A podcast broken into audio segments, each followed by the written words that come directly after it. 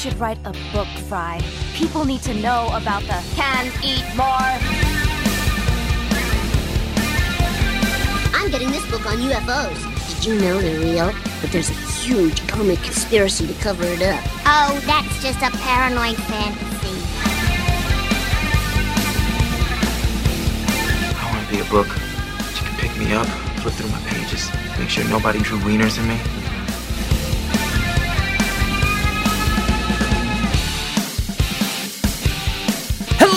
Hello and welcome to the Not Your Grandmother's Book Club podcast, where we read them so you don't have to, because ain't nobody got time for that.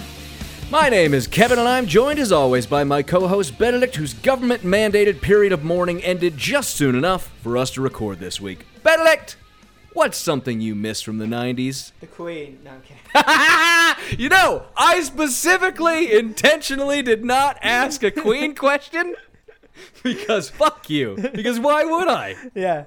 No, fair enough. Um, Intentional choice you just ruined. Yeah, I'm sorry. We can cut that out. It's all good. um, yeah, no, I I did feel weird about it though. Like as I think probably people uh, who listen to the show know, I am neither a royalist nor an imperialist. Um, but it's just been like such a Radical centrism on the monarchy yeah. is your position. Exactly. uh, no, royalism and imperialism are hand in hand. Let me tell you that much. Um, no, but I, it was. It's just weird for it to happen because you know she's just been around for the entirety of my adult life and my Uh-huh. parents' adult life. So it's yeah, Yep. very odd. Oh shit, yeah. Wait, she has been around since literally your parents' entire lives, hasn't yeah, she? yeah, yeah. She's Oh, been that's queen. nuts. Since, yeah, it's it's. Was she it's not- queen? What year was did she become queen? I don't know. Fifty-two, I think. Jesus, that is forever. Yeah, she's That's, been uh, I guess my parents, I think, are a little bit older than yours. So, uh, or no, wait, when were my parents born? Wow, that's a good question. No, they were born in the fifties. So yeah, Don't- same don't thing. dox same yourself thing. via your parents' state. I really should know birth. ages of all my Yeah. family members, but that is just not something that can stay in my head. Not a strong suit. That's fine. Um, something I missed from the nineties: cartoons. I guess is the Hmm. yeah. Like I, I used to watch a lot of cartoons, but like niche cartoons, not normal cartoons. So like, did you uh, did you have um, biker mice from Mars?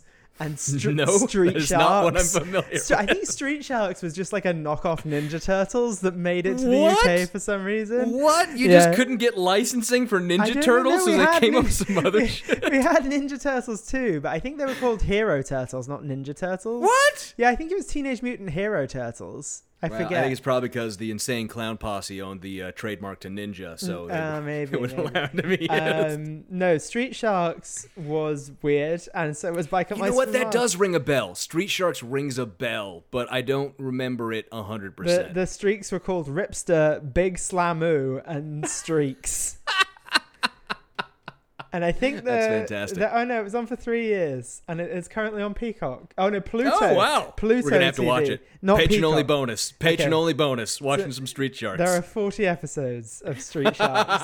and the yeah, we'll get right uh, to it. the the title card is is uh this all the letters look like shark teeth which is just i don't That's know how awesome. to describe that so that Good I stuff. guess, Good stuff. yep that's it what about you Uh, for me, this is a, this is gonna be a weird one. Um, there was a time, and I don't even know if you had this in the UK, same sort of situation, uh, where it, every TV commercial that was trying to sell you something ended with like whatever the video was going into a little PIP box up in the corner, and then there was like a blue screen with yellow font with like the price and the phone number you had to call to get it and all that other stuff. I don't know why, but I saw that the other day and it gave me such nostalgia. oh really Yeah, it just hit me so hard in that Yeah, nostalgia spot. i don't think i i don't think we had that Mm, it. You know what? You missed out. You really Um, you forget know- Street Sharks. you missed out on late night uh, uh, commercials where you could buy something on the phone. That's what you missed out. but, you know sure Yeah, Why not? I do remember the days where uh, in the UK, Cartoon Network used to change into a completely other. Ch- it changed into like TNT at 9 p.m. For some reason. Yeah, you try Are, and are you cartoons. just misremembering uh, animation or uh, uh, I'm sorry. Um, oh God, why am I blanking? It was b- before they really started doing uh, Adult Swim, there was like uh, the, like the the anime thing they would do in the '90s or the 2000s, where they play I play do anime. Not know what you're talking about? No, it was literally it just changed into a different TV channel. Cartoon Okay. Network at 9 p.m. in the UK just became like a live action channel. There were All no cartoons anymore. I don't know what happened. It was very weird. Strange enough. Yep, Strange enough. sure is. Well, anyways, uh, Benedict, uh, you might know Hmm. what we're here for, what exactly we do here, but uh, some of the other folks out there who didn't watch Street Sharks back in the 90s, uh, they may not know exactly what it is that we do here. So to them, I will say, this is the show where we go deep, deep, deep, deep to plumb the depths of right wing thought by reviewing a chapter from work of conservative nonfiction and in between taking a look at other examples of the right doing their best to make America hate again. To start us off, you have a hot take for us this week? Yeah, and it's based on what just happened in our real life interaction. and it is that you should never try and explain the internet to someone who doesn't understand the internet. For context, my wife is in here before we started recording. Kevin played a clip, the the clip of Oh, Jordan. I played. I played. Let, Okay. let me give an example give to the people, give Ben. it, Let me th- it let me let them know uh, Let- what let it was. I people know. played this clip. Up yours, woke moralists. We'll see who cancels who. and The wi- best clip. My wife's verbatim reaction was, "Who's that?" To which I was like, "God bless you. You were Keep just it- like, "That's why I love you." Keep it that way forever. I will rot my brain doing this, and you can you can continue to earn money for our family so it can survive." What about you? What's your hot take? My hot take this week, Benedict. Uh, there are real cities and there are fake cities, Hmm. and I did not know it until yesterday. But I live in a fake city. Okay. Uh, because yesterday I visited Kansas City, Hmm. uh, KCMO, if you will, uh, home of Tekanina, Tech N9ne, uh, and. Uh, Man, I just I just been thinking ever since I got back that uh, the, the reason why today's show is late too, by the way, It's for our patrons. It's not late for the normal people, but it is late for the patrons. Uh, is because I was traveling all weekend and just got back earlier today. Uh, so that's that that's that. But you know, take a vacation to Kansas City if you want. It's a fun town. Anyways, on to housekeeping this week. Remember to rate and review us on the iTunes. Follow us on all of the social medias. And uh, I don't have any updates. I was busy over the weekend, like I said, but we do have some new inductees into the Spooky World New World Order. Blah. So this week, we would like to induct our two new patrons. Veronica Forker, you are now part of our. New World Spooky World Order. Welcome. And the second one I'm concerned about because the name is A underscore baby. is so it if we have a baby- or is it a baby? You know, if they, it's that, it's okay. But if we have a baby listening to the show and and and sending money to the Please show, please ask an adult. Uh, ask an adult. Ask an adult. But a baby, you are now part of our. New World Spooky World Order. That goes out to all babies. And of course, if you would like to become part of the Spooky World New World Order, you can do so by tweeting about the or about the show or posting uh, on social media, recommending it to others. Send me a screenshot or tag us in it. Leave a st- five star review, whatever you can, and drop me a screenshot. Let me know. Make a donation to a worthwhile charity. Become a patron or patron if you're nasty, or just get my attention with something good. And Benedict, with all that out of the way, why don't we get into this week's episode? Let's do it. What are we doing today? Well, Benedict, uh, the, today obviously we did a, uh, the last chapter of Mark Levin's book last Oh week. yeah, yeah, yeah. Next week, we are starting our review of Alex Jones's The Great Reset. Absolutely cannot Uh, wait. Oh, your yes. your Alex Jones is going to come such a long way in the Oh, space I'm gonna get a such a gravelly weeks. voice. I'm I'm gonna lose my voice over doing that. I have to I have to ration myself to just a few times an episode. Hopefully, Mm. I'm gonna be doing it. Uh, but this week, Benedict, we are back on the Lunatic Fringe. I know I said uh, two weeks ago that was not a canon episode, uh, so that was not part of uh, the lore of the series. Mm-hmm. But this one, we are back to the Lunatic Fringe, talking about how the far right became the center on the right wing. This week, we are talking about colleges, Benedict. Colleges. The title of today's episode, which you don't know yet, is The Kids Are Not All Right Conservative Youth Culture on Campus. Okay. Uh, and conservative youth culture is the kind of thing that makes you wonder if the kids in that Offspring music video didn't have it okay after all. If the culture, if culture is a real word. Ah, sure. Uh, so first off, I sort of have to define what I mean when I say conservative youth culture, right? Yep. We have to sort of define. Love to love to uh, define words. That's good. It's a good right, place sort to of start. our- Yeah. the age range of the target audience, I think, is is important, right? The target audience is really an important thing.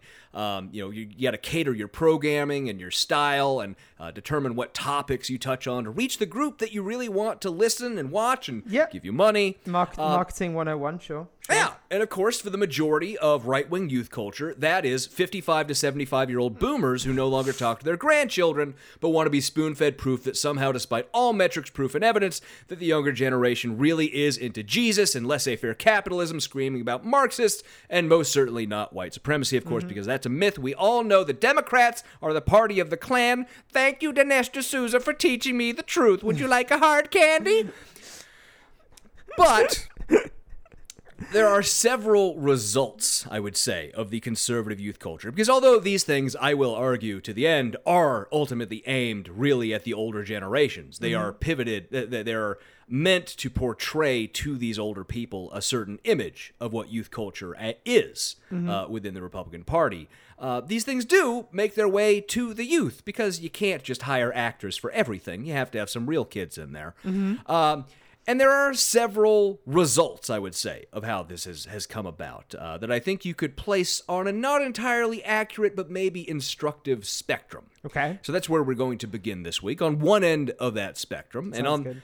on that end, where we're beginning, we have the libertarian, slicked hair, suit wearing fast talker. Mm-hmm. Uh, who not only was the president of his high school Republican club, he was the founder. Uh, If we're are we so we're doing archetypes. Can we give can Yes. we give real world examples of the archetypes? Uh, did you think I wasn't going to do that? No? I'm just setting you up because I know you've done it. I know, but we try and make this seem like a conversation, and it's I not too know, researched. I know. So I'm doing Uh, my best to make this look fucking natural. Okay? If I ever gave you access to my notes before we do this show, you would ruin it by just jumping ahead of wherever I was. Yeah, I'd get uh, bored and be like, skip to the Oh, yeah. two thirds in. Get to this paragraph. I yeah, like this is one. interesting. Uh, this is, of course, the Ben Shapiro type. Mm. Uh, and if we're going to pick a group on campus, I think I would say that this is the one representing the original college Republicans, uh, the Coca Cola classic of right wing fascism in the United States. Do we States. think Ben Shapiro is truly a libertarian, or do we think that's no. just a guy? No, Okay, okay, no, no, okay. no, no. That's something I was going to get into. That's but part he's of not a it. Is libertarian. that no. Okay, okay, okay. You, That's fine. because we shit on libertarians a lot because they deserve it, obviously. yeah. Uh, but there is, and there are, sincere libertarians in this world. People who actually believe in the core tenets of libertarianism contractual relations, the non aggression principle, all that bullshit.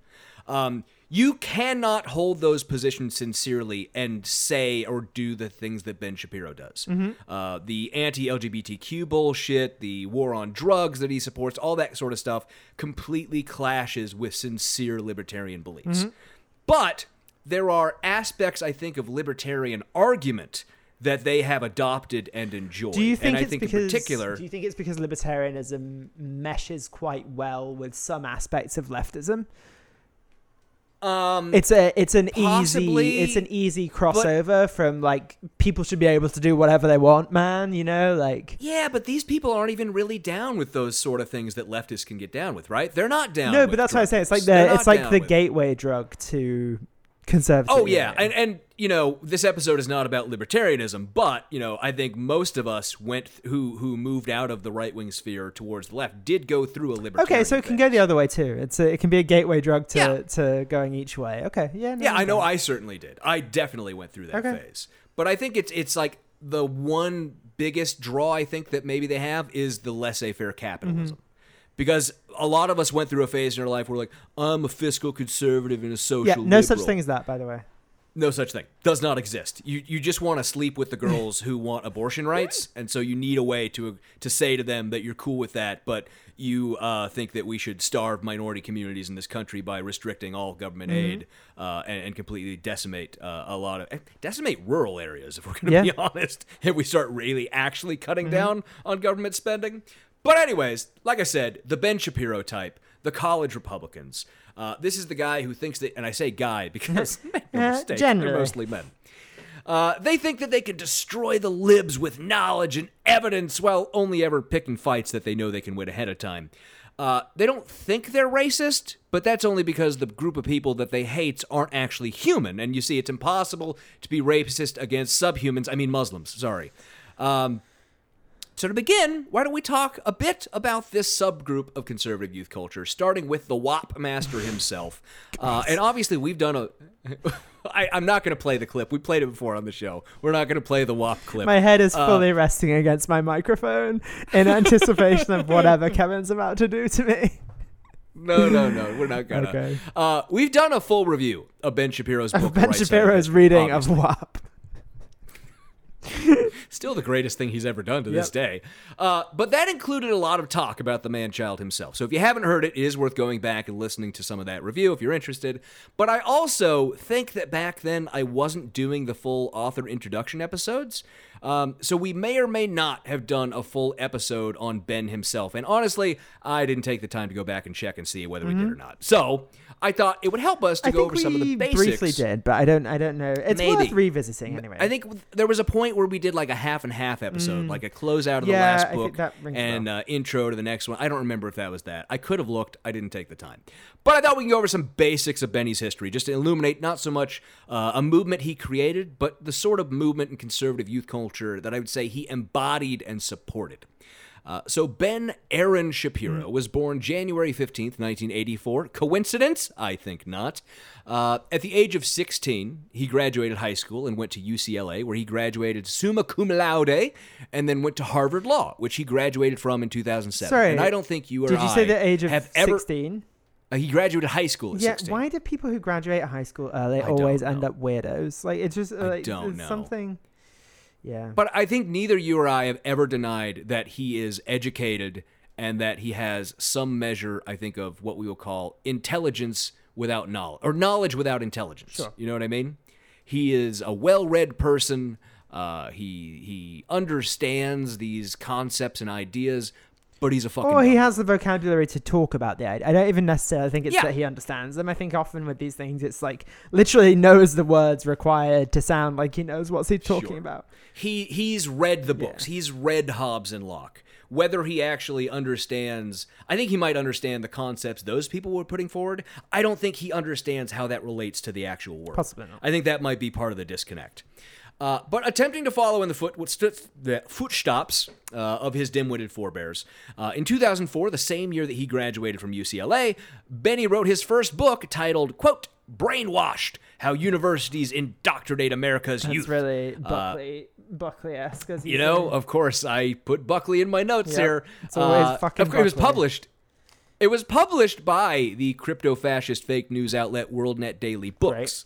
Uh, and you know, also like Buckley, who I'm sure he admired, nobody gave a shit about that book. Uh, and to be fair, gave a shit also about where Buckley at the time, they did. yeah, well, well, you know, where Buckley, I think, was sort of trailblazing on the complaint about colleges grift back in the 50s.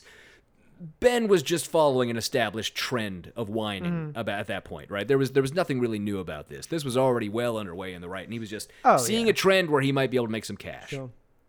Uh, he was actually a published author before then, being the youngest U.S. syndicated columnist that anyone has ever bothered to know about at age of 17. Uh, I say that because everyone says youngest in the U.S., and I have seen no one who actually took the time to figure out if there was anyone earlier than him. So I'm just going to say youngest anyone has ever bothered to know about.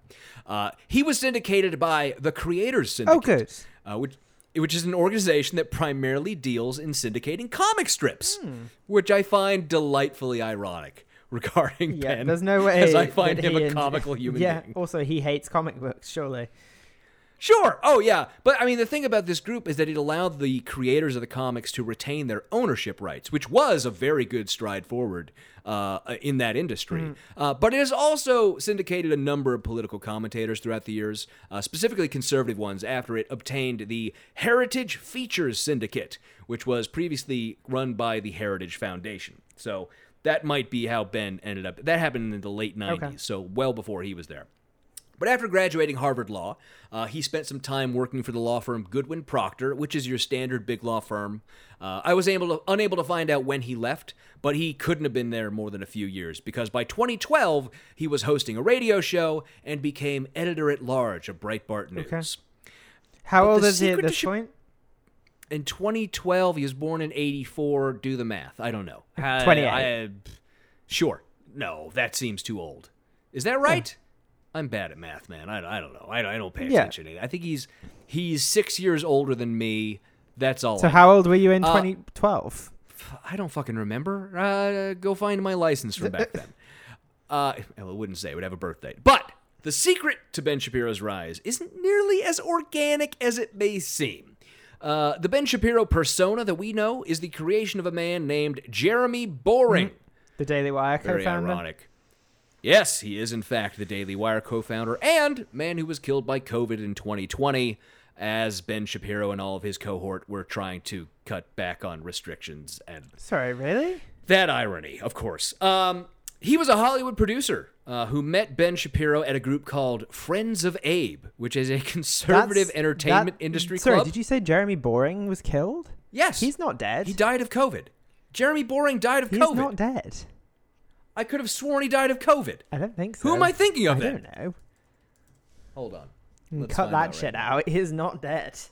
Who the fuck died of COVID that I put in my notes? Was there somebody else whose name I accidentally put the Herman wrong one Cain? in? I might have put the long. I might have put the wrong name in there. That might be what happened. Uh, there was somebody else related to Ben Shapiro who I just transposed the wrong name in. Hold on, I got I got to look it Okay. up now. That's right. 'cause- Okay, Jeremy Boring. He's the guy who they did that bullshit razor thing. Yeah, yeah. You He's know what I'm the talking he's the about? exec, he's the he's the chief executive of Daily Wire. Yeah, yeah, yeah. Hold on. Uh, uh huh. Uh, but uh, ba ba ba. Uh, shepherd, uh huh. uh. Somebody died of COVID, and for some reason, I wrote that very late last night, so uh, it is possible. I will look into it and include it in my update section next week. What I meant, Just uh, by just somebody just dying of keep COVID. it out. Eh, somebody died of COVID. I don't remember who. Anyways, maybe it's somebody. Oh, you know what? I think I know what it was now. Uh, was it Foster Friess? no- the guy who gave who money to is. Charlie Kirk? That might be someone who died of COVID. Uh, I was covering a lot of ground at one time when I wrote that paragraph. Anyways, it doesn't matter. They met uh, at a group called Friends of Abe, which is a conservative entertainment industry club formerly headed by Gary Sinise of um, uh, Forrest Gump. That that Gary Sinise. Weird. Fun stuff. Uh, but uh, Shapiro and uh, uh, Boring were introduced at that club by the uh, hypocritical coke fiend Andrew Breitbart. Breitbart. Uh, that's how they met. Uh, Boring arranged for Shapiro's big break interview with Piers Morgan in 2013. And after that, when everyone was like, who the fuck is this dick?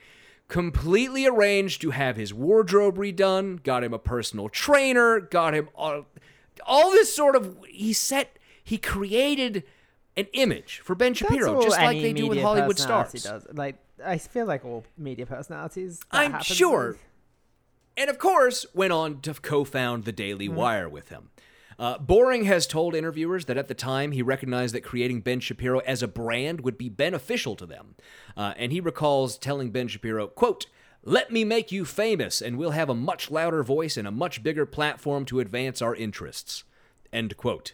So, in all aspects, I think he succeeded. I'd say so, Right? yeah. It- it- Ben became the symbol that he wanted a vapid waste of time pretending to have points while masking the lack of substance in slick presentation and fast talking. Uh, he's the epitome of a certain kind of ideal that existed back then. It's one aimed at a decidedly unique brand of conservative youth, the type who went to country clubs, probably got good grades, wanted to please mommy and daddy, and whose innate sense of superiority listed them to heights they never deserved to achieve on merit. Uh, he also, for a good part of his time in this position of preeminence in conservative youth culture, pushed the idea of a smart libertarian ideology, which is what we talked about a little bit ago, right? Which was itself a trend that existed outside of Benny at that time, right? Remember, he was at Breitbart, and Andrew Breitbart was pushing this sort of supposed smart libertarianism, mm-hmm. which is really just fake liberty. I mean, like, you know, if you're going to look at who are real libertarians, it's the people over at Reason Magazine. Those are like the real libertarians. Mm-hmm. And they thought Andrew Breitbart was a fucking schmuck. Uh, and, you know, this is the time of the Tea Party mm-hmm. and asking outright, you know, bigotry and greed under the guise of states' mm-hmm. rights. That was the trend at the time. And of course, it was a total sham.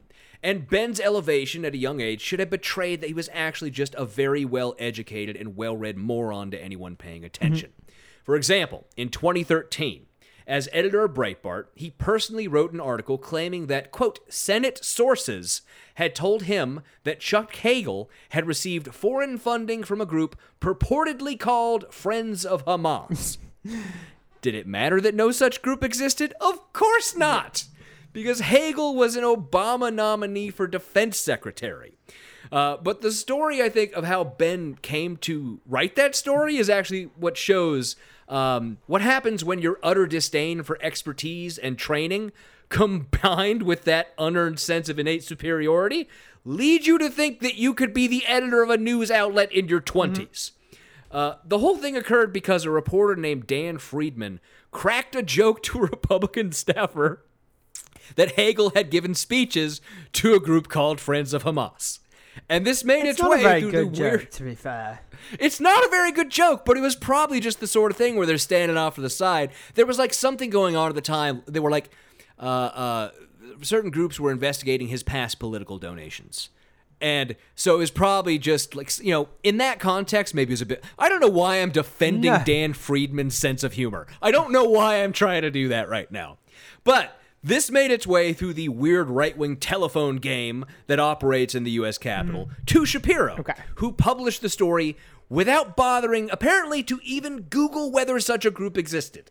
Um, and in fact, it was Dave Weigel, recurring recurring character on this show, who immediately after publication did the research and wrote a piece showing that no such group existed. Right.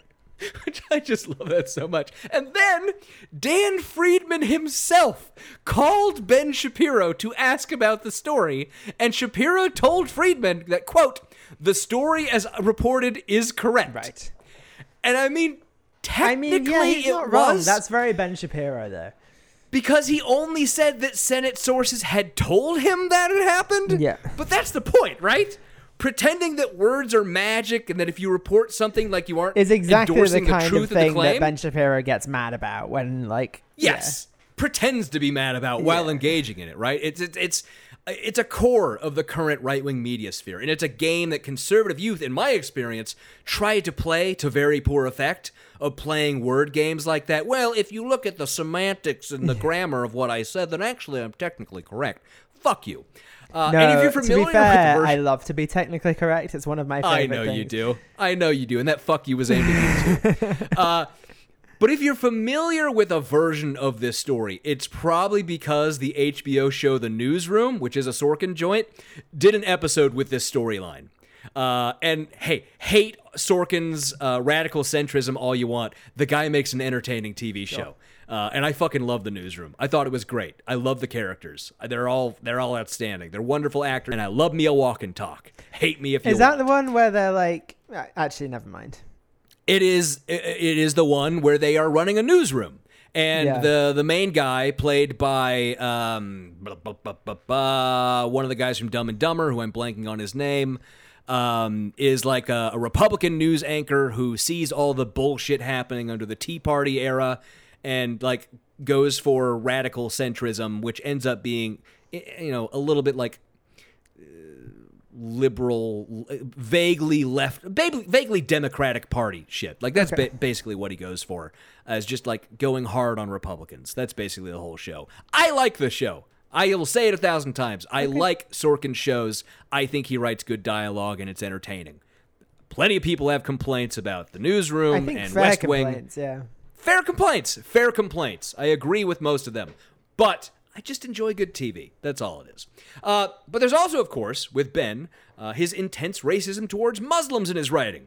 Uh, the time he lost his shit at Andrew Neil over mild criticism of the right was- side of history. That is incredible, but by the and way, because anyone who being knows liberal. Anyone who knows Well, Andrew well, Neil, Benedict, why he- don't you let it say it? Why don't you let him say it in his own Well, words? can I Because just? I'm about to play can it I, right can now. I just give you the context that Yeah, Andrew? yeah, yeah, yeah, A- go for it, Andrew for Neil it. is a famously uh, rigorous BBC interviewer, but also Mm-hmm. Yeah. a famously partisan conservative pundit. When not on the BBC, who founded GB News, or like one of was the main draw of GB News when that was founded, that he was poached from the BBC, and Mm-hmm. is also the publisher of the conservative Spectator magazine in the UK. Yeah. So Yeah. who has published the likes of Douglas Murray and others. So like it's it this is not a lefty liberal I, I literally had that he's published Douglas Murray in my next bullet point. would. Just to I bring up- you would, yeah.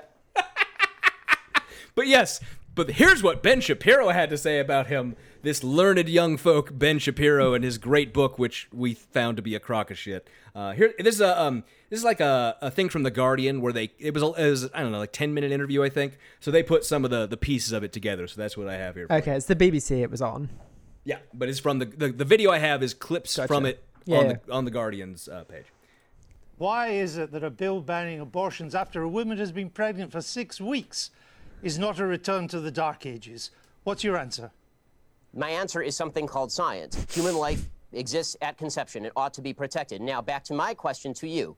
You purport to be an objective journalist. BBC purports to be an objective down the middle network. It obviously is not. It never has been. And you, as a journalist, are proceeding to call one side of the political aisle ignorant, barbaric, and sending us back to the dark ages.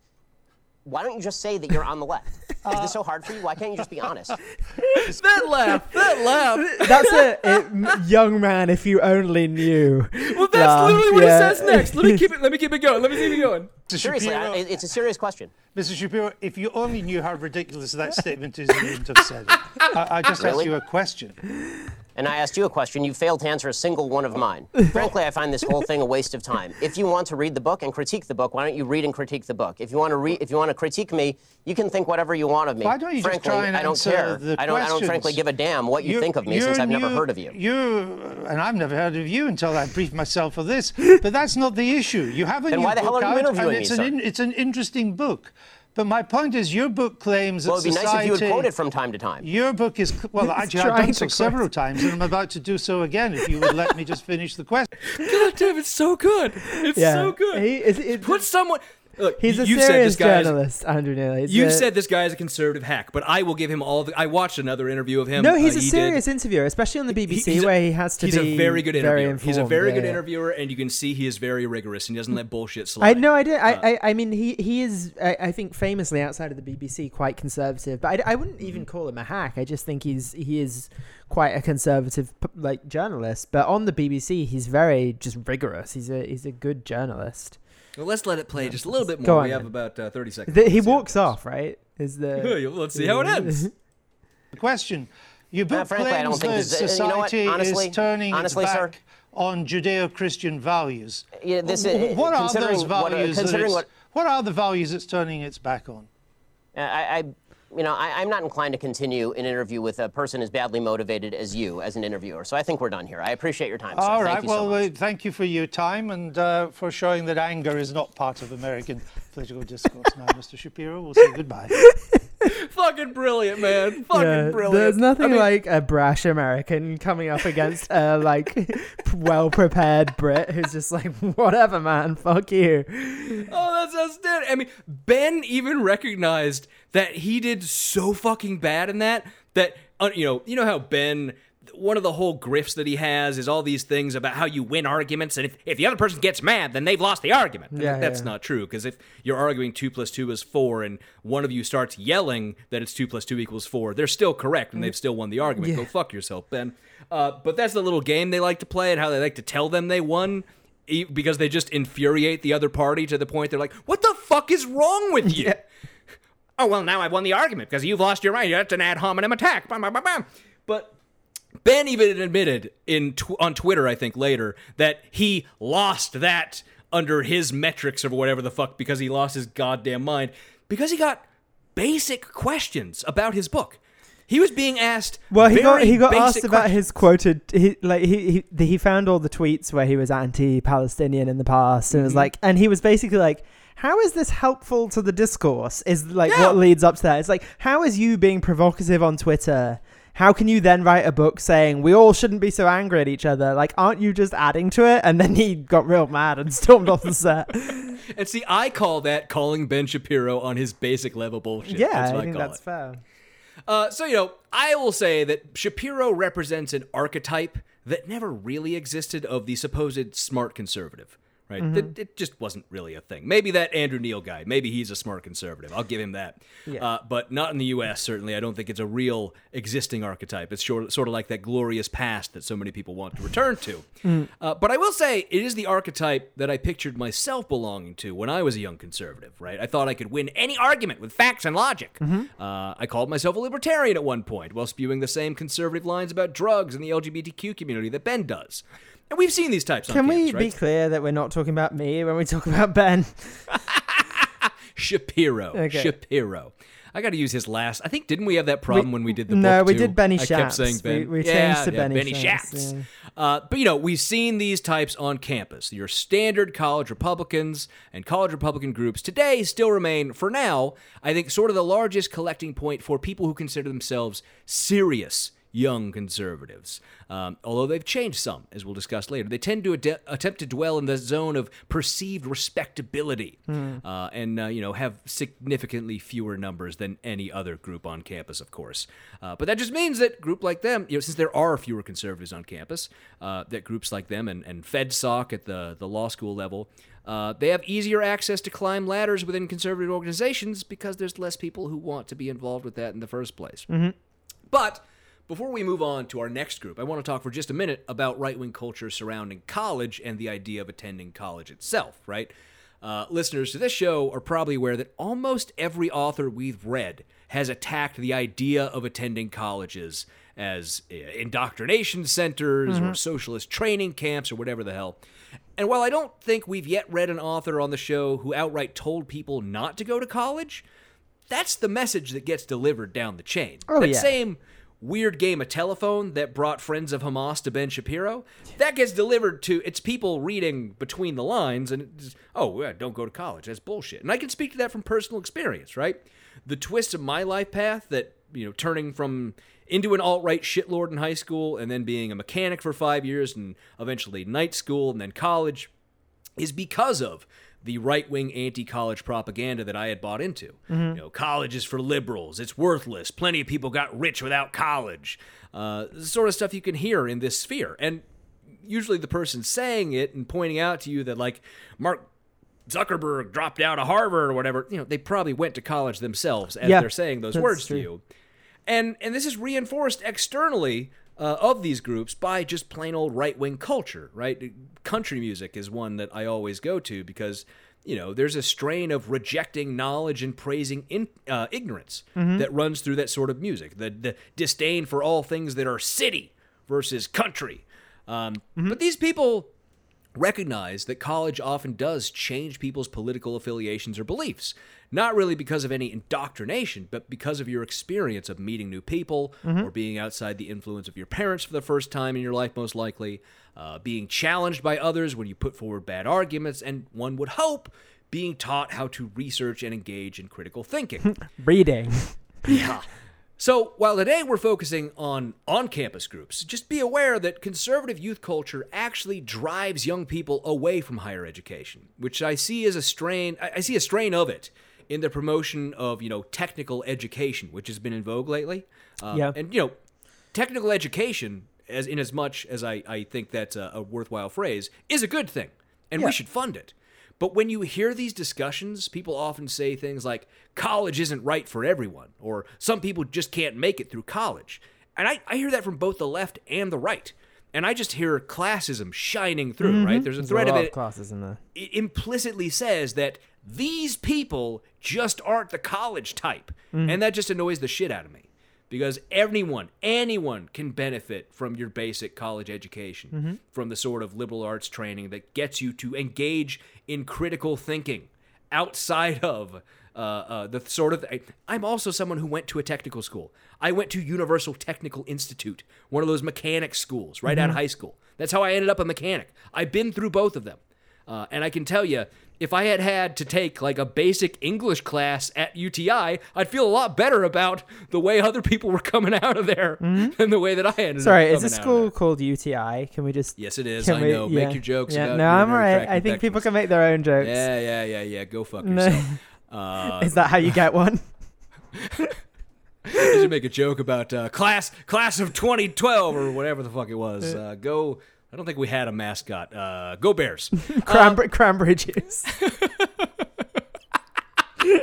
Go fighting cranberries. but on to our next group we're going to talk about today, right? This is a little bit further over on that spectrum I talked about from the Ben Shapiro's. Uh, this is a guy who saw the Ben Shapiro type on TV, uh, wiped the juicy juice off his lips with a Pop Tart, and went on to found Turning Point USA. Um, so, admittedly, much dumber than the already dumb Shapiro type, uh, thinks that he can pull off the fast talking slick presentation. But the problem is he actually believes the talking points that Ben Shapiro was feeding him to get him to do what Ben Shapiro wanted him to do. You don't think Ben Shapiro believes it? I think Ben Shapiro believes some of it. But Okay. there are some things that he has to know he's lying. He has to know he's bullshitting, mm-hmm. right? Because, when, for example, when we looked through his books and we saw him, you know, for example, cherry picking studies or some shit. Yep. In order to get those, you had to have actually looked at what those things actually said. Mm-hmm. You have to know that you're lying about what people mean and what the, the actual outcomes are. You you have to know that. But I think it's one of those things we talk about a lot as far as whether people believe this stuff. He believes in the cause enough that he thinks lying is justifiable to support the because That's where I think Shapiro lies on that. But you know, th- this second type, the TPUSA type, the Charlie Kirk type, obviously, um, isn't actually aware of who on the left is at or below his level to pick a fight with. Mm. So it results in a lot funnier instances. I mean, if you just look at videos of Charlie Kirk trying to do the Ben Shapiro shtick mm-hmm. of arguing with college freshmen and how many times he ends up getting shit on or dunked on, like. Mm. Yeah, you, you don't know, Chuck. You don't know how to pick those sorts of things out. You're not really capable of it.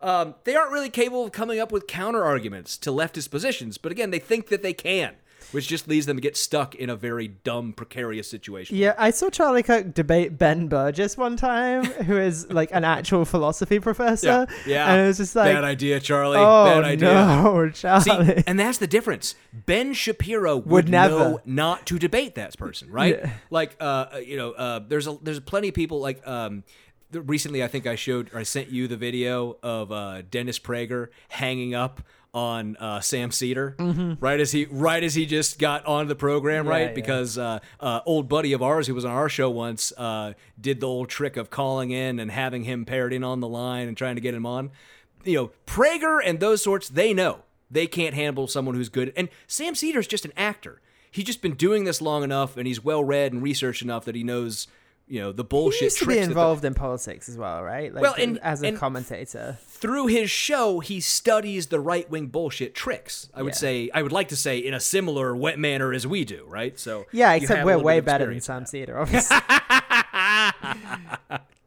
Good stuff. Good stuff. But anyways, uh, so Charlie Kirk, who is a very dumb man, uh, fell ass backwards into a good deal with a Republican mega donor who pumped millions into him, promoting, you know, himself basically to Arthur Riddick boomers and MAGA flag wearing middle aged people scared that their kids will turn gay in college. Uh, so TPUSA was founded in 2012 by Charlie Kirk and Bill Montgomery died.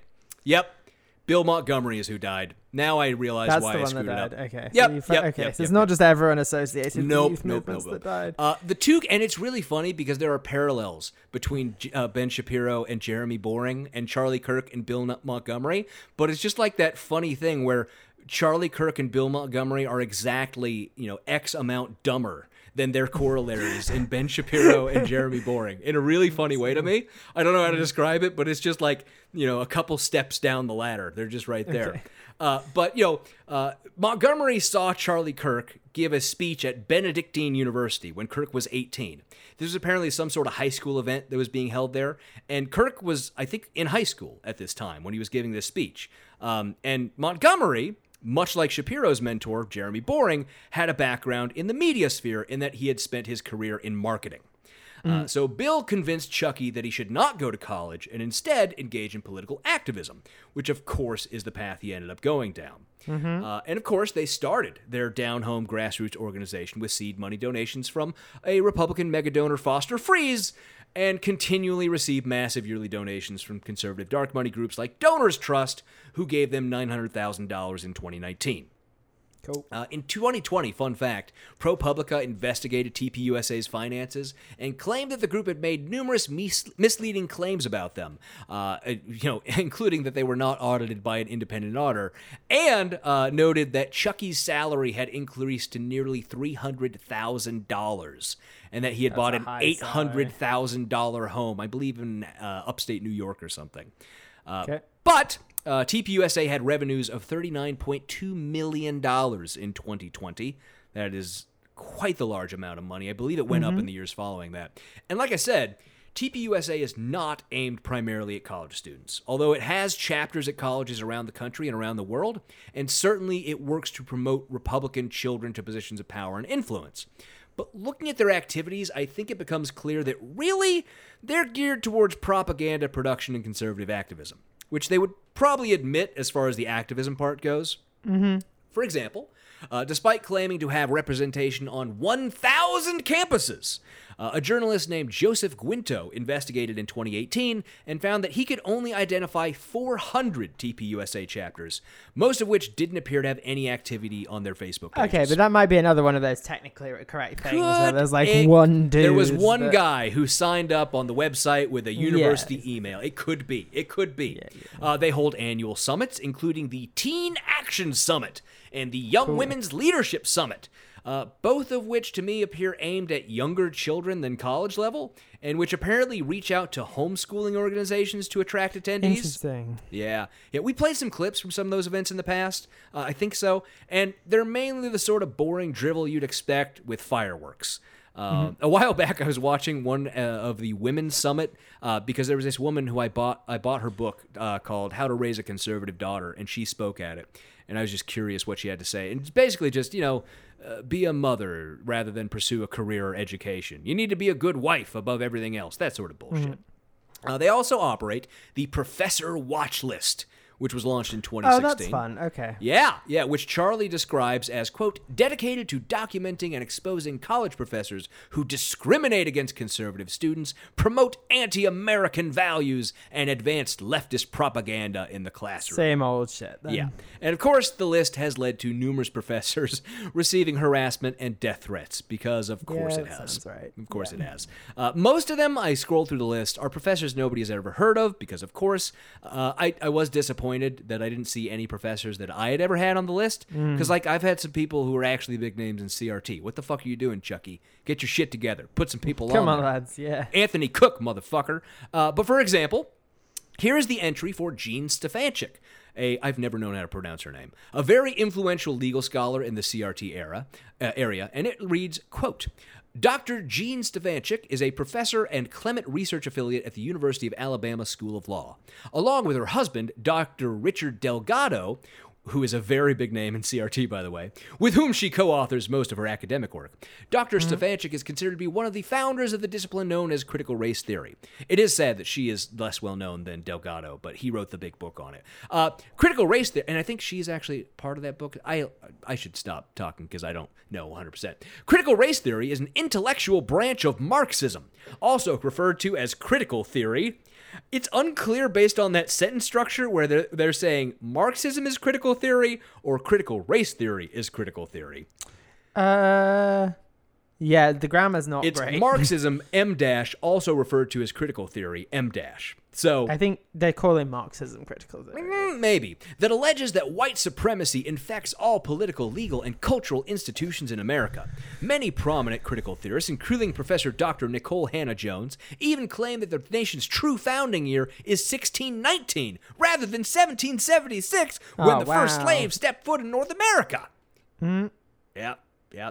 Uh, it brings up a book that she wrote, and then it says about it. In the first chapter, Dr. Dr. Stefancic defines critical race theory as civil rights with a perspective that includes economics, history, context, group and self interest, feelings, and the unconscious. She additionally states that critical race theory questions the very foundations of the West, including legal reasoning, the Enlightenment, and the neutral principles of constitutional law. Good stuff. That's what they've got. That's what they've got is quoting from her book and assuming that the reader will be so disgusted that they will move right past it. Um, you know, of course, there's others on there like Cornel West and Ibram Kendi.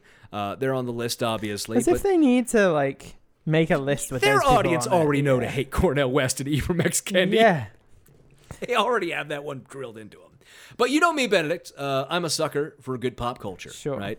Uh, and of course, TPUSA is most definitely a media organization propped Mhm. up with by billionaire dark money to pro- promote garbage content and funnel money to right wing bootlickers with good graphic design. Mm. Uh, and if you go to the TPUSA website under the shows section, of course, you can find the whole list of nobodies they have and the fantastically dumb shows they produce.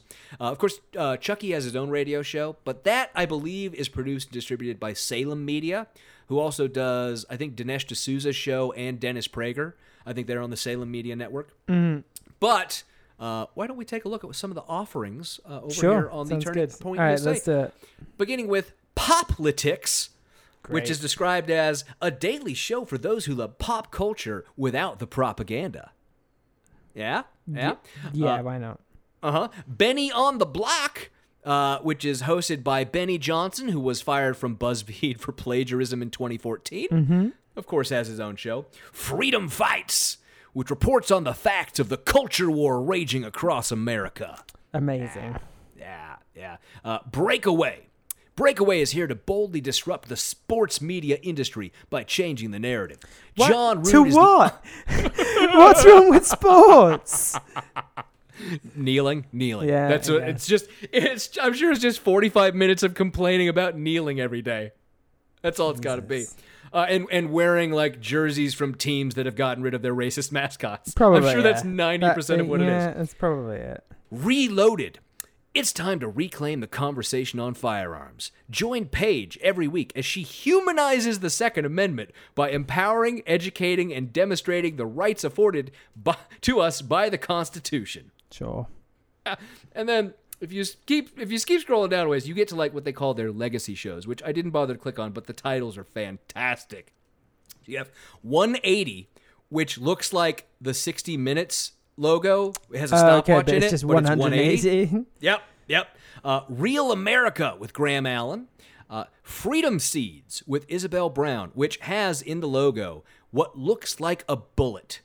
So I think they're saying that bullets are freedom Bullets are the seeds. seeds upon which freedom is grown. Great. Uh-huh. And then the last one, Smash with MAGA Hulk. Cool. Awesome. They have a MAGA Hulk, Benedict. Isn't there some kind of copyright law infringement that they can be done for I that? don't Uh, know. I don't. Disney's I'm normally pretty copyright lawyer. litigious.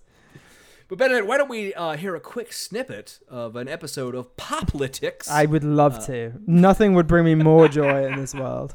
Uh, this is the current pinned one on their YouTube channel, uh, and it is titled "When Dating to Marry Doesn't End in Marriage" with Isabel Brown and Morgan Zegers. Uh, it has, and once again going back to my "This is all just bullshit" propped up by billionaire dark money, seven thousand views on YouTube. Hmm. That's it. So you know how they make money on YouTube to stay alive. No, this is billionaire Yeah, dark money. this Here is- it is.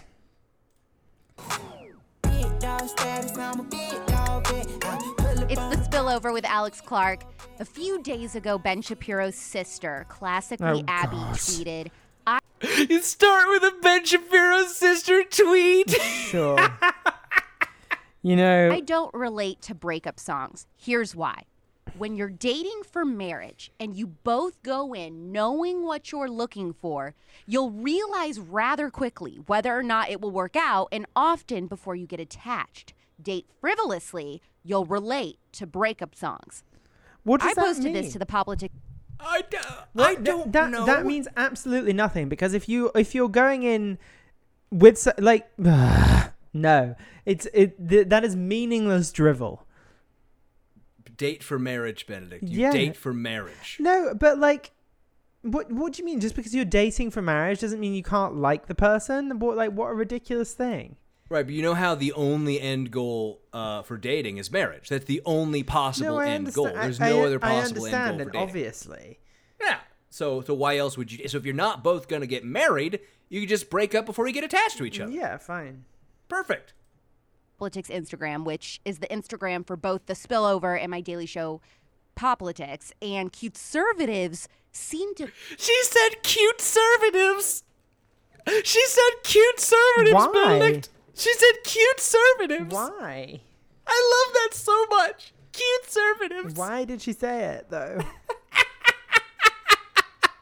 I think that's just what she calls her Instagram followers.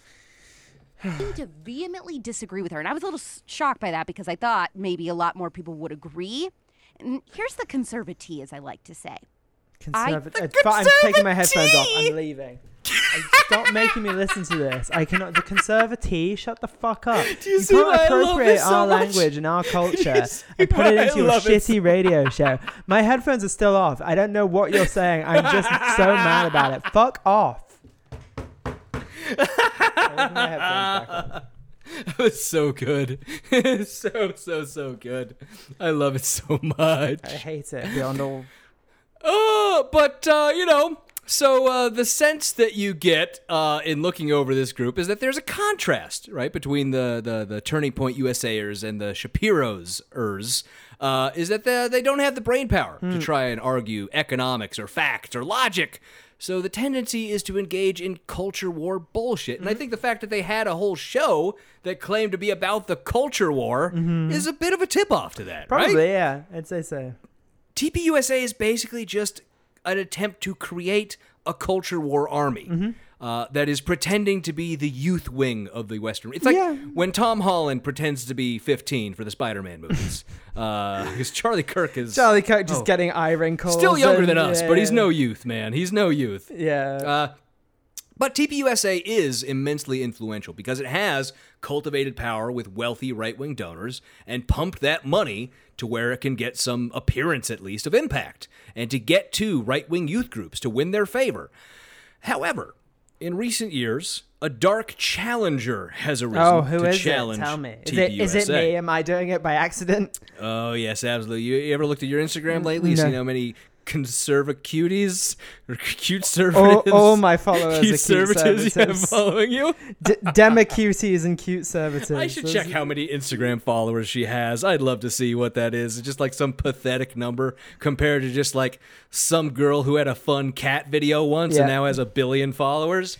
Uh, but further along on our spectrum, our next group, than the Shapiro dorks or the Kirk, Kirk culture war influencers, you have a group that disdains both of them. Okay. Uh, in fact, even goes so far as outright hatred of the other two, and which is my perspective, sort of the logical endpoint of where this was going all along.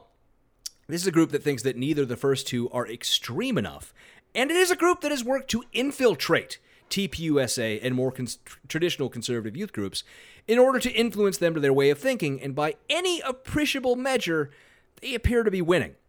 Uh, of course, I'm talking about the shithead descendants of the alt right, the America First movement, or the Groypers. I don't need to explain to people what Groyper is. It's a Pepe the Frog thing. They're a bunch of shitheads. They're a bunch of fucking idiots. Uh, now, TPUSA has had its share of white nationalists and other shitheads throughout history, right? Uh, former TPUSA National Field Director Crystal Clanton sent text messages to another TPUSA employee that said, quote, I hate black people, like fuck them all, I hate blacks, end of story. Uh, fun fact, Charlie Kirk had uh, several months before that said about her, Turning Point needs more crystals, so does America. Great. Cool. Yep. Awesome. Yeah. After firing Crystal Clanton for his text messages, uh, Kirk hired Shia Lee Grumman and Troy Meeker. Uh, HuffPost reported that Grumman had written several anti gay and racist tweets that included the N word, and Meeker had also tweeted an anti black slur, which led to them getting fired. Isn't that fun? Uh, TPUSA Su- such fun. TPUSA defended Florida Atlantic University professor and TPUSA chapter faculty advisor Marshall DeRosa after the nation reported his ties to the white nationalist group we have talked about before in this show, the League of the South. Uh, and at a December 2017 TPUSA conference, attendee Juan Pablo Andrade was recorded telling several other conference attendees, quote, the only thing the Nazis didn't get right is that they didn't keep fucking going. Right. Their director of urban engagement, Brandon Tatum, told anti Semitic YouTuber Brian Hotep Jesus Sharp that Sharp was banned from TPUSA events because of, quote, the optics of the anti Semitic rhetoric.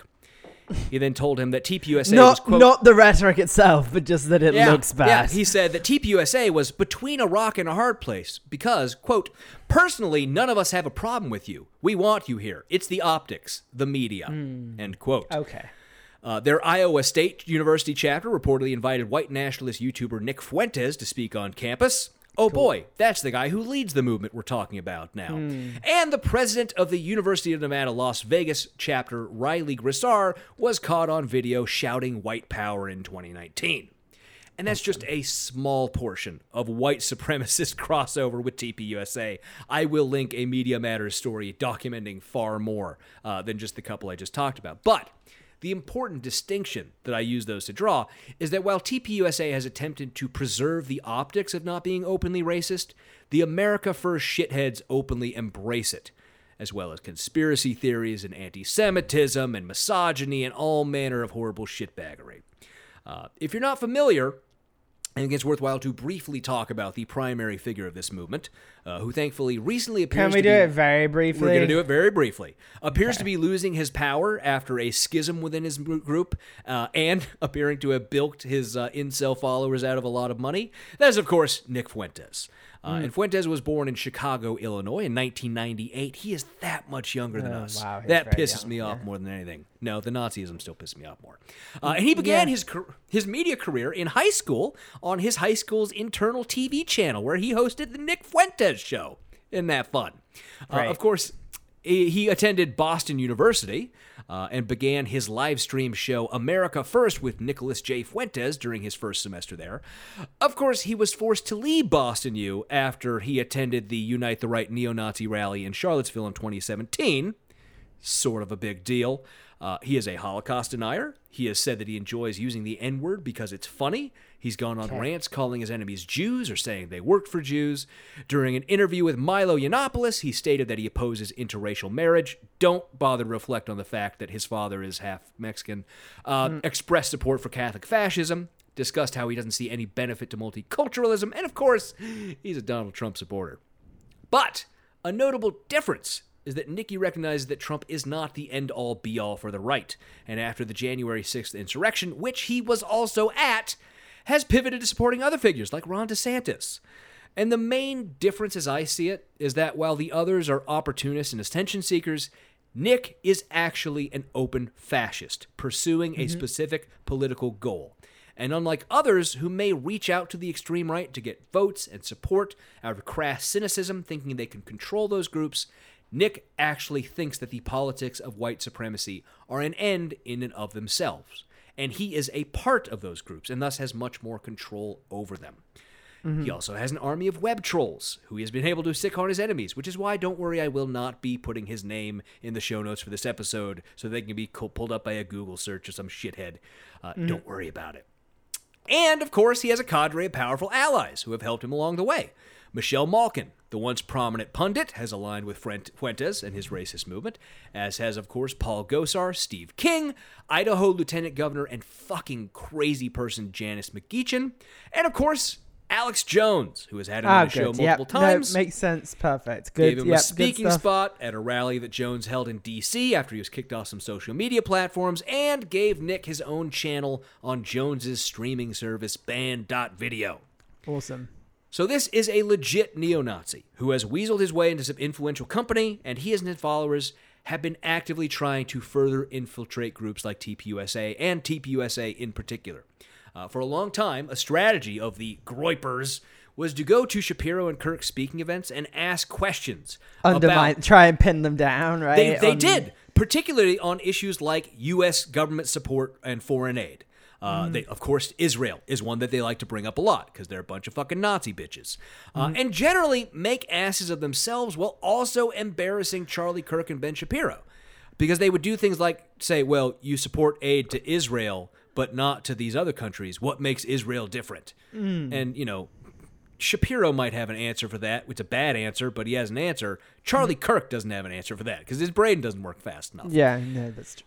And many in the media sort of treated this as a let them fight moment, which I, I again am a little bit disappointed in because it was much more serious than that. Uh, because TPUSA has become more extremist in recent years. Just looking at the homepage of their website right now, when I went on it, a pop up comes up that says, Stop the Great Reset, with, picture, which of course we know is the name Right. of, of, Yep. of Alex Jones's book, with Yep. pictures of Justin Trudeau. I don't know why he's there. I think they have some COVID thing they, they never got off of with him. Bill Gates and Klaus Schwab. So that's that's fun. Of course, don't forget uh, uh, that that is, of course, Alex Jones's book. As I said, we will be talking about that a lot coming up, and I expect we're going to see a lot more what they refer to as mainstream right wing sources talking about the Great Reset in the near future. But Fuentes' movement has won more uh, in the way that the Republican Party won following the passage of the Civil Rights Act, which is really by getting supports at the grassroots level and taking over. Uh, Groypers have managed to rise to the leadership positions of a number of Turning Point USA chapters. Uh, and in fact, that's been a, a thing that has caused members of those Turning Point USA chapters to resign and write some pretty That's explicit letters about the shit they least. experienced. It's something. It's not enough, but it's something. Um, but also, a new campus group has come into existence in recent years called College Republicans United, or CREW, which is an explicitly Groyper affiliated college Republican group with a focus on white supremacy and shitposting.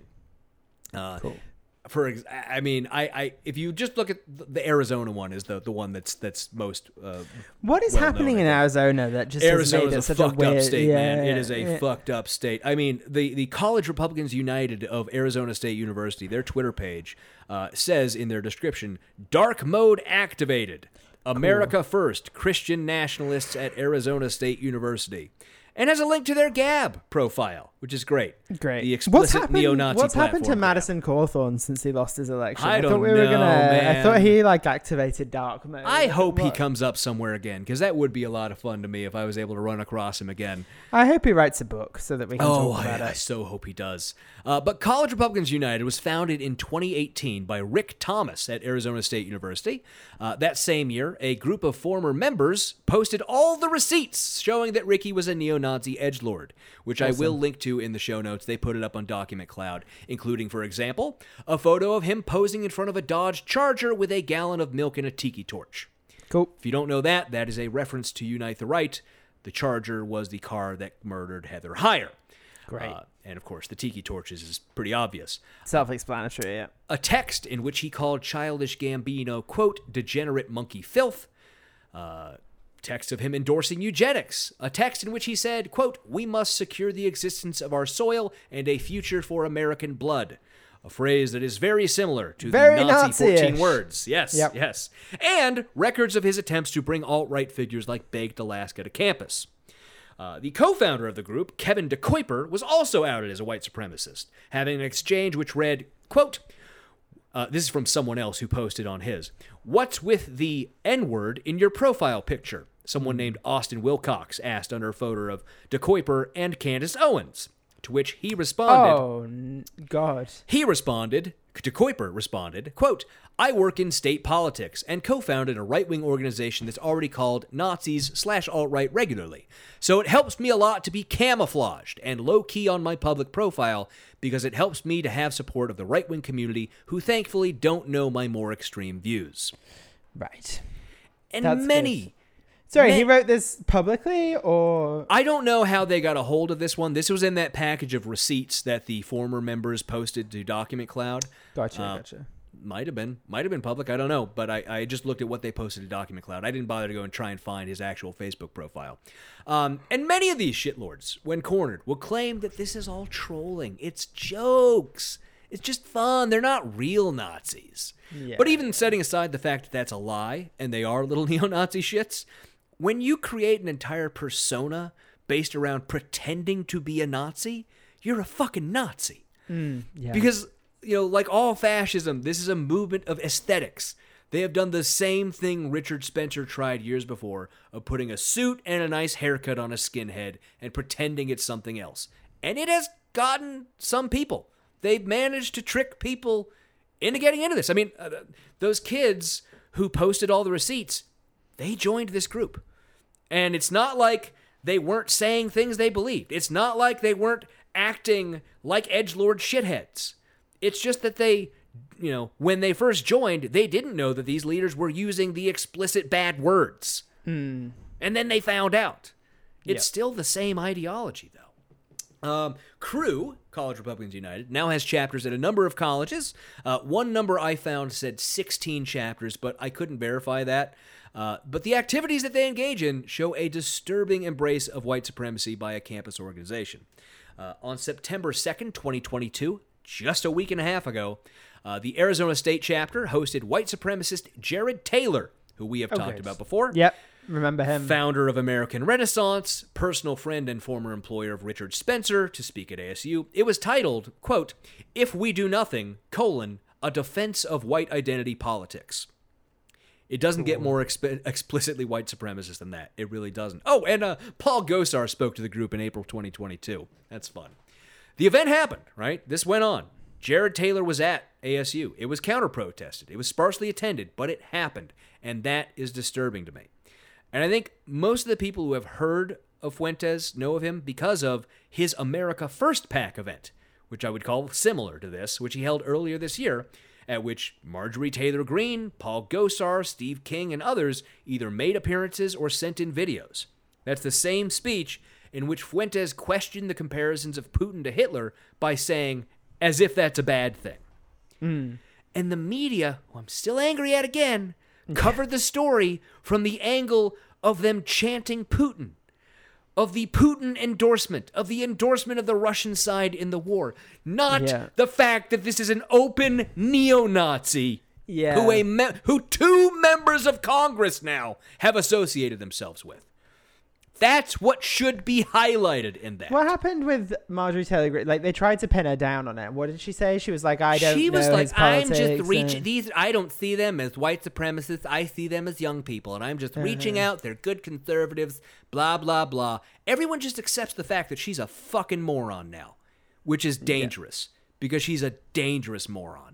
Yeah. Uh, but le- recently, you know, uh, Fuentes has been appearing on Elijah Schaffer's show, who we've talked about on the show.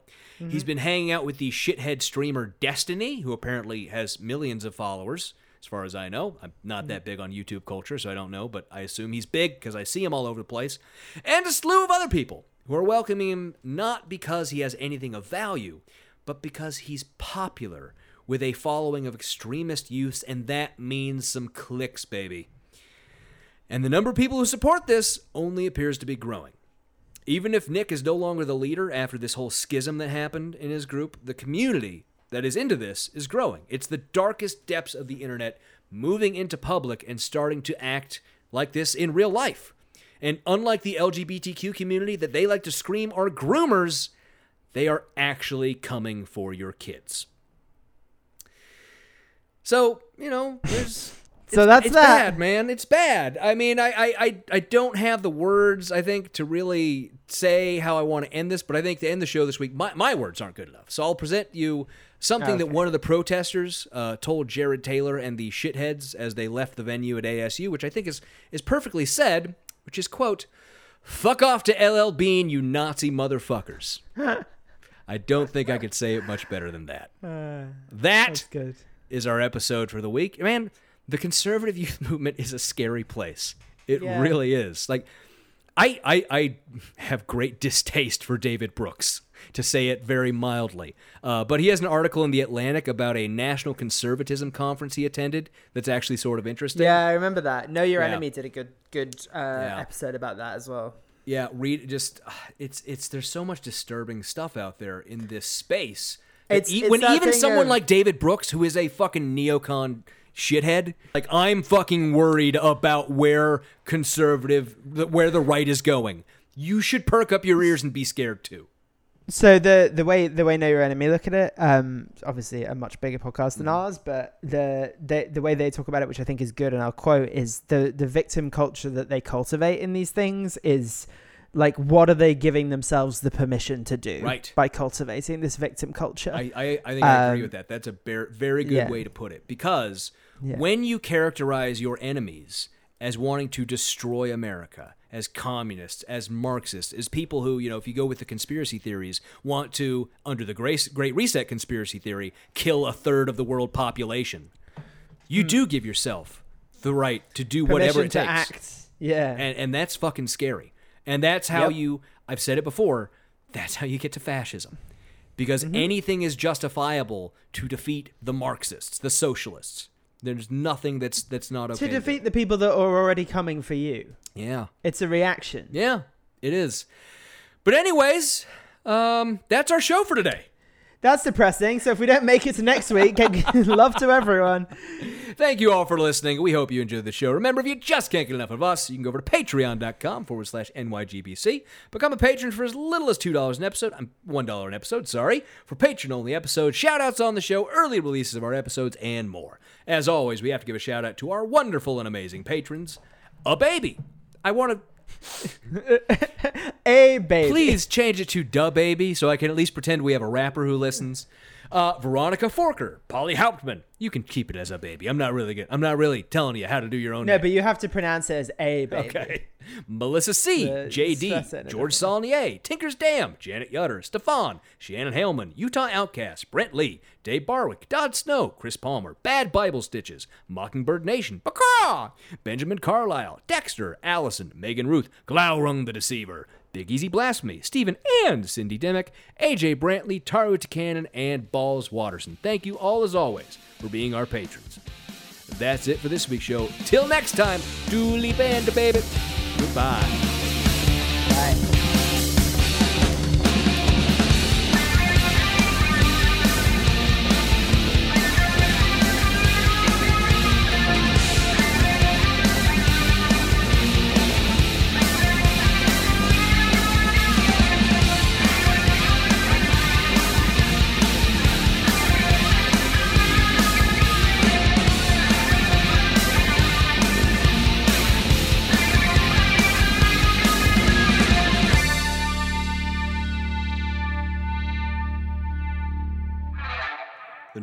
Book Club podcast is a production of Kevin and Benedict Productions. Copyright 2020, all rights reserved. Music for this podcast is by Silverman Sound Studios. Find out more at silvermansound.com.